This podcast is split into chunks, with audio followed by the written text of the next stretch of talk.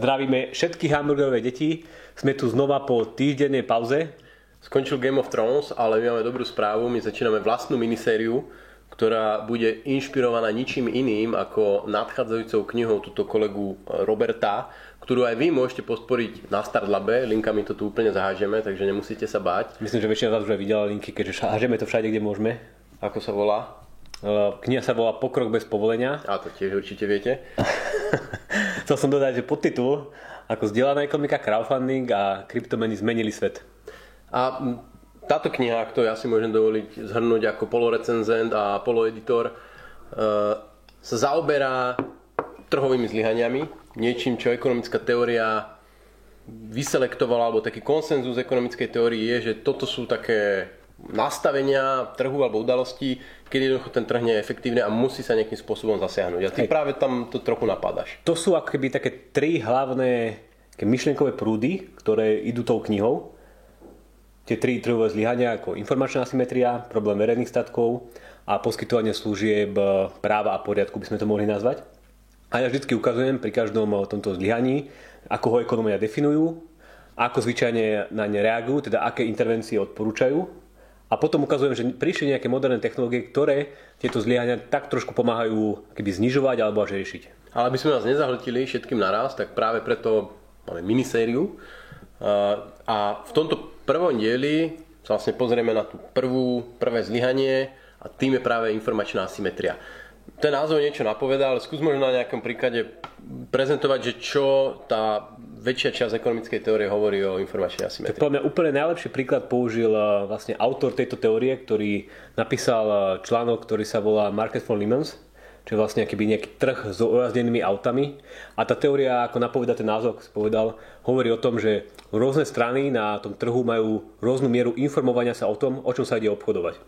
Teda konkrétne na tom eh, trhu s ojazdenými autami. Človek, ktorý to auto predáva, ktorý ho predtým vlastnil, ktorý na ňom jazdil, má logicky viacej informácií o tom aute, či náhodou nebolo burané, či nemá nejaké skryté závady, či niekto uh, náhodou nespravil s tachometrom nejaké nepekné veci. A na druhej strane ten zákazník tieto informácie nemá. A teraz tam vzniká nejaký problém, pretože ak zákazník nemá nejaké dostatočné informácie, tak nie je taký ochotný platiť za povedzme to jazdené auto takú vysokú sumu. Na druhej strane ten vlastník toho auta, on tie informácie má, on vie, ako je, aké, je, aké je hodné to auto, koľko peniazy by malo stať. A on je zase ochotný zaplatiť tú zníženú sumu, ktorý, ktorú, ktorú uh, sú ochotní platiť uh, zákazníci. A keď tak, takáto situácia nastane na trhu, tak uh, sa, môže sa taká vec, že jednoducho tí ľudia, ktorí majú tie kvalitné auta, si povedia, že no ja za takúto nízku cenu nie som ochotný predávať, tým zákazníkom, ktorí nemajú tú informáciu a preto e, sú ochotní platiť iba málo peňazí. A ostanú na tom trhu iba tí s tými nekvalitnými autami. A takouto špirálou sa ten trh akoby nejak zrúti a nakoniec e, celý trh sa rozpadne a nedôjde k nejakým obojstranne výhodným výmenám, čo vlastne je niečo, čo chceme a čo máme radi my ekonomovia, alebo to je to, čo generuje tú, tú, e, ten blahobyt a prosperitu. Keď ľudia vymeniajú si veci. No ale práve v tomto príklade zase nejaké veľké štátne zase nevidíme a ten trh s jazdevnými autami nejakým spôsobom funguje. Takže on, tam sa niečo deje. Hey, on to je sranda, že vlastne aj samotný ten Akrel on v tom článku aj popísal rôzne iné mechanizmy, ako uh, tí obchodníci alebo ľudia, ktorí sú v tomto biznise s predajom ojazdených aut, ako riešia tento problém alebo snažia sa ho znižovať. Hej? Existuje niečo, čo, čo sa nazýva záruky, čo určite uh, poznáte existujú nejaké možnosti prehliadok aut, že nejaká tretia strana nezainteresovaná, nezainteresovaná príde k tomu autu a ona ho prehliadne. A ďalšie takéto, akéby, alebo nejaká uh, značka toho autosalónu, ktorý sa snaží zlepšiť svoju reputáciu a nedovolí si predať nejaké nekvalitné auto. A takéto ďalšie akéby nejaké mechanizmy, ktoré sa snažia tú informačnú asymetriu znižovať.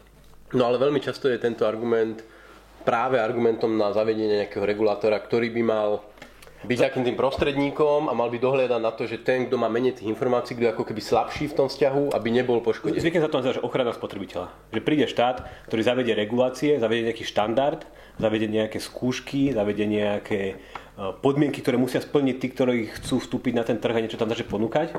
A tento štandard zabezpečí to, že sa vyrovná tá informačná hladina a že budú na tom trhu iba kvalitní producenti a tie nekvalitní sa tam nedostanú. A teda nebude, nebude dochádzať k tej špirále.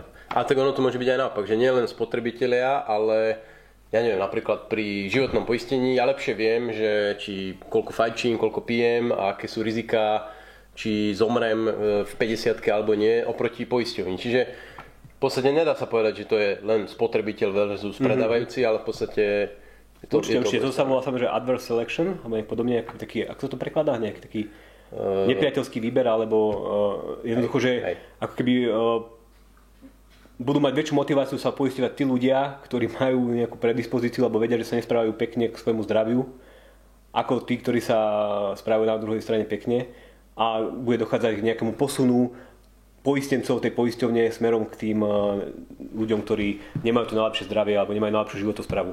Každopádne, ale na informačnú asymetriu existujú odpovede v podobe regulátora, existujú odpovede v podobe nejakých trhových služieb, ako si ty spomínal v prípade napríklad tých ojazdených aut.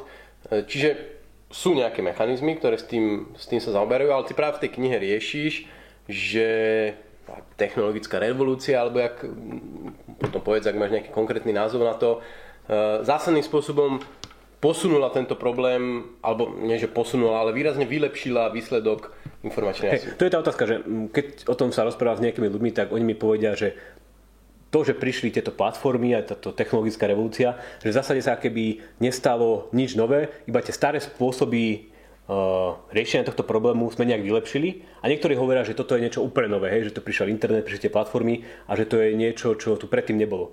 Ja sám keby nemám úplne rozhodnuté, že z týchto dvoch, ktorá z týchto dvoch interpretácií je tá, je tá správna, lebo hej, na tie platformy sa dá pozerať ako, ja neviem, v minulosti sme mali zlaté stránky alebo podobné nejaké kvázi technológie, ktoré tiež pomáhali ako keby párovať ľudí, ktorí ponúkajú služby a ľudí, ktorí tie služby chcú spotrebovať.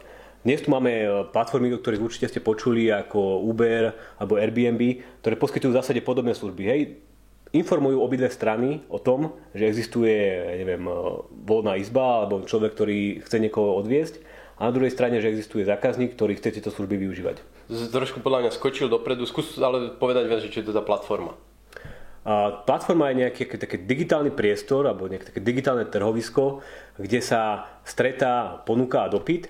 Teda stretajú sa tam, ako som povedal, ľudia, ktorí napríklad majú voľnú izbu alebo majú voľný čas a majú dostupné auto a ľudia, ktorí majú ochotu tieto služby spotrebovať.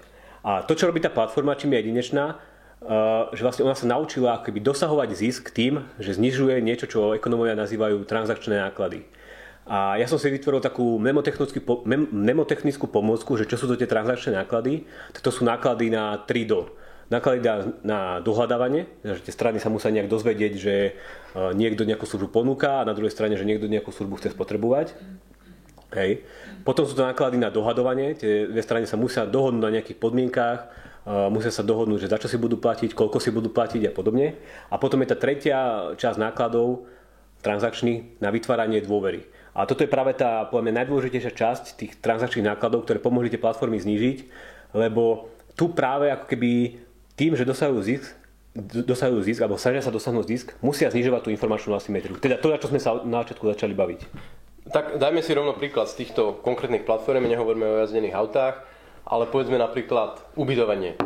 Aká tam bola informačná asymetria a akým spôsobom ju platformy, napríklad po obdobe Airbnb, odstraňuje alebo vylepšuje? Hej, e, myslím, že tam bola akby naozaj veľká informačná asymetria, lebo keď som bol malý, tak mne mama vždy hovorila, že nikdy nechoď k nikomu cudzemu domov a nikoho k sebe cudzieho nepúšťaj. Aj tak si chodil.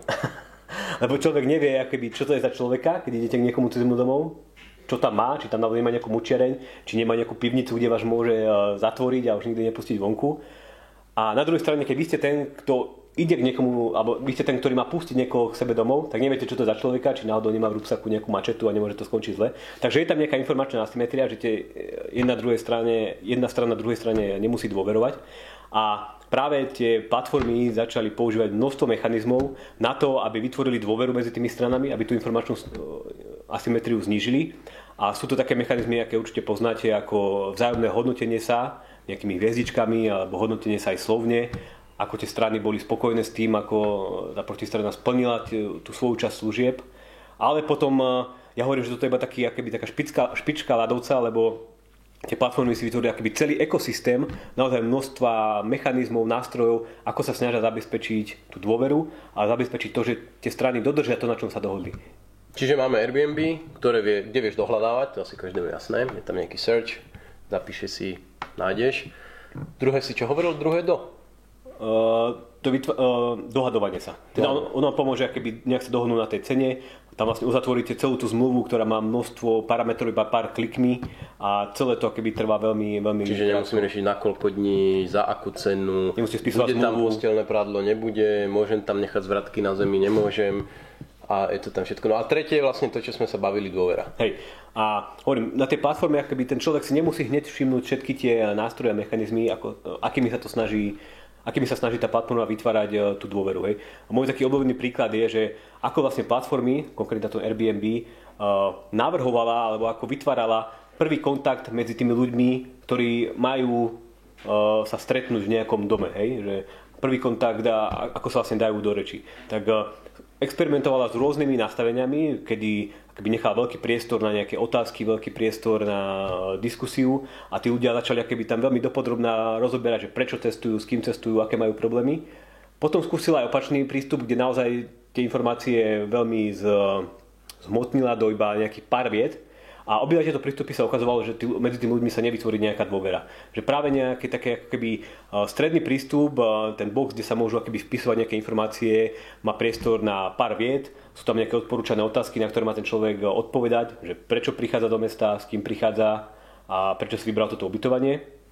Práve napríklad toto nastavenie sa ukázalo, že vytvára najväčšiu dôveru medzi tými ľuďmi. Teda naozaj akoby tie platformy experimentujú a konkrétne na, na tomto na, na, na tomto prístupe pracovali s uh, univerzitami v zahraničí. Teda, No ale povedzme, že ja nie som ekonomický, e, teoretický ekonóm, nezaujímajú ma názory mŕtvych ekonómov, ktoré ty sa tu snažíš proste vyvrátiť a zrušiť. Čo to ale znamená pre ekonomiku, pre bežného človeka, že technológie takýmto spôsobom umožňujú e, redukovať informačnú asymetriu. uh, znamená to veľa vecí, lebo mm, svet, v ktorom žijeme, nie je úplne optimálny. Máme tu už nejaké existujúce regulácie, už niekto sa snažil znižovať tú informačnú asymetriu a robil to väčšinou práve štát a uh, nerobil to vždy úplne najlepšie. Vieme, aké množstvo, problémov majú politici, úradníci, keď nie, nie vždy im leží na srdci naše blaho. Naše blaho. A in, in, inými slovami, akoby v tej ekonomike už existuje množstvo regulácií, a keď prišli tieto platformy, tak oni si nerobili veľmi ťažkú hlavu so všetkými ich e, plneniami. Hej? Lebo na jednej strane to nemohli uh, robiť, lebo väčšina ľudí, ktorí na týchto platformách poskytujú služby, sú nejakí voľnočasoví ľudia, ktorí jednoducho nemajú čas a kapacitu na to všetky tieto staré regulácie plniť. A na druhej strane mali k dispozícii tie nové súkromné regulácie, ktorými prišli tie platformy a ktoré zabezpečovali to, že tá služba na, na tej platforme bude bezpečná a kvalitná. Teda odrazu vznikla taká zaujímavá situácia, že mali sme tu, uh, alebo stále máme, nejakú ekonomiku, kde odrazu platia akoby dva nejaké regulačné rámce a existuje medzi nimi nejaká konkurencia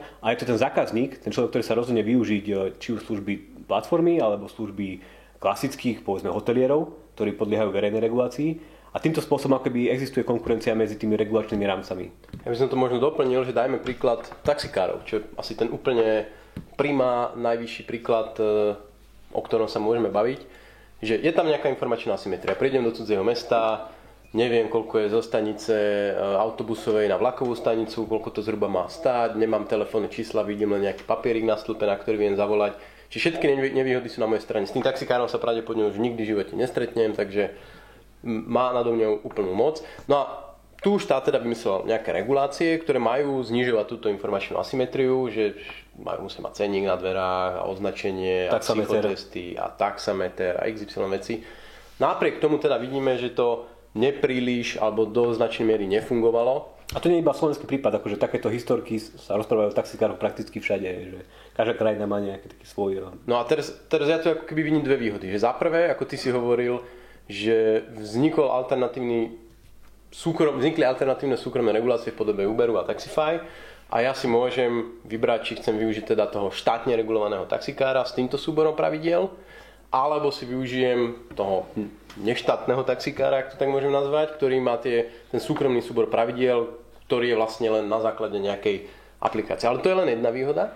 Druhá výhoda je, že vďaka tomu, že ten, ten systém tých štátnych taxikárov nebol úplne efektívny, ľudia sa báli, nechceli byť okradnutí, ceny boli o niečo vyššie, ako by možno chceli, tak čas jazd, ktoré by sa mohli uskutočniť, sa neuskutočnili. A tým, jak prišiel Uber Taxify, tak vlastne ľudia, ktorí, čas ľudí, ktorí dovtedy chodili MHD, tak napríklad prešli do tohto. Čiže narastol aj celkovo ten balík, tá veľkosť služieb, tých výmen, ktoré sa uskutočnili v ekonomike. Na toto existujú úplne super data z New York City, kde tá regulácia tých taxikárov bola ešte oveľa prísnejšia, ako, máme tu, ako sme mali tu na Slovensku. Tam sa reguloval aj maximálny počet vodičov, ktorí môžu jazdiť v tom meste. Boli tam také licencie, ktoré sa nazývajú, alebo stále sú licencie, ktoré sa nazývajú medailony. A jednoducho sú také grafy, ktoré ukazujú, že koľko ja sa uskutočnilo v tom meste taxikármi za jeden mesiac, že to nejak oscilovalo okolo neviem, 13 miliónov jazd asi. A potom je tam situácia, keď tam nabehol Uber a ostatné platformy a bolo naozaj vidno, že v priebehu neviem, troch rokov dobehli v počte jazd týchto taxikárov a ešte ich predbehli. Zároveň taxikári trochu klesli.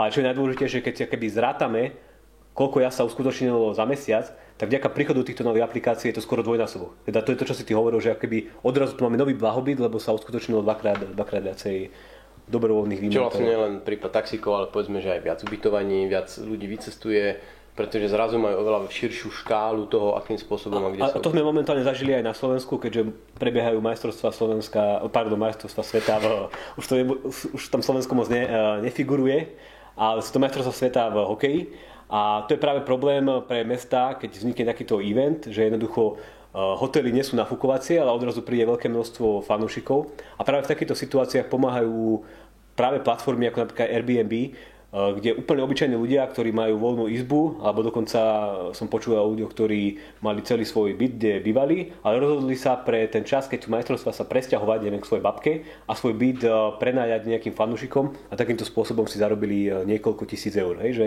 toto je práve ďalšia taká výhoda tej vzdielanej ekonomiky, že pomáha keby v čase boomu, nejakého vysokého dopytu nafúkovať tú ponuku. Pričom asi by som dodal, že tie technológie nevymysleli tú vzdelanú ekonomiku, nakoniec svoju chalupu zdieľali už e, vo filme Slunce seno, ale skôr tie technológie, teda ako ty si spomínal, výrazným spôsobom pomohli preklenúť tie mnohé priepaste, ktoré sa medzi tými To je tá otázka, čo som hovoril na začiatku, že či je to niečo akéby úplne nové, alebo si je to iba vylepšenie niečoho, čo sme v minulosti uh, robili. A uh, je tam tak, taký, akoby, takú hlavný, taký hlavný rozdiel, že áno, v minulosti sa veľa zdieľalo, a zdieľalo sa hlavne ako keby v nejakých takých menších komunitách, nejakých menších dedinkách, kde sa tí ľudia poznali a jednoducho nejakým spôsobom si dôverovali. Ale dnes vďaka týmto platformám odrazu ja môžem zdieľať s úplne cudzými e, ľuďmi, hej, že tu prídu neviem, nejakí Fíni, Švédi, čo v minulosti nebolo až takým štandardom, hej, že v tom filme to možno, že uh, nech tam, že tam nejakým Nemcom niečo prenajmali, ale nebolo to úplne štandardom, že v anonimnom mieste, kde nikoho nepoznáte, odrazu prídete k niekomu cudzemu uh, proste bývať. Hej. Týmto myslím, podľa mňa môžeme uzavrieť, aby sme všetko neprezradili, aby si niekto tú knihu aj kúpil ak chcete urobiť tak predstihu, tak opakujeme na Start dá sa prispieť a jedna z odmien za prispenie je aj teda samotná kniha Pokrok bez povolenia a v ďalšom dieli si povieme o nej niečo viac. Takže ďakujeme, dovidenia.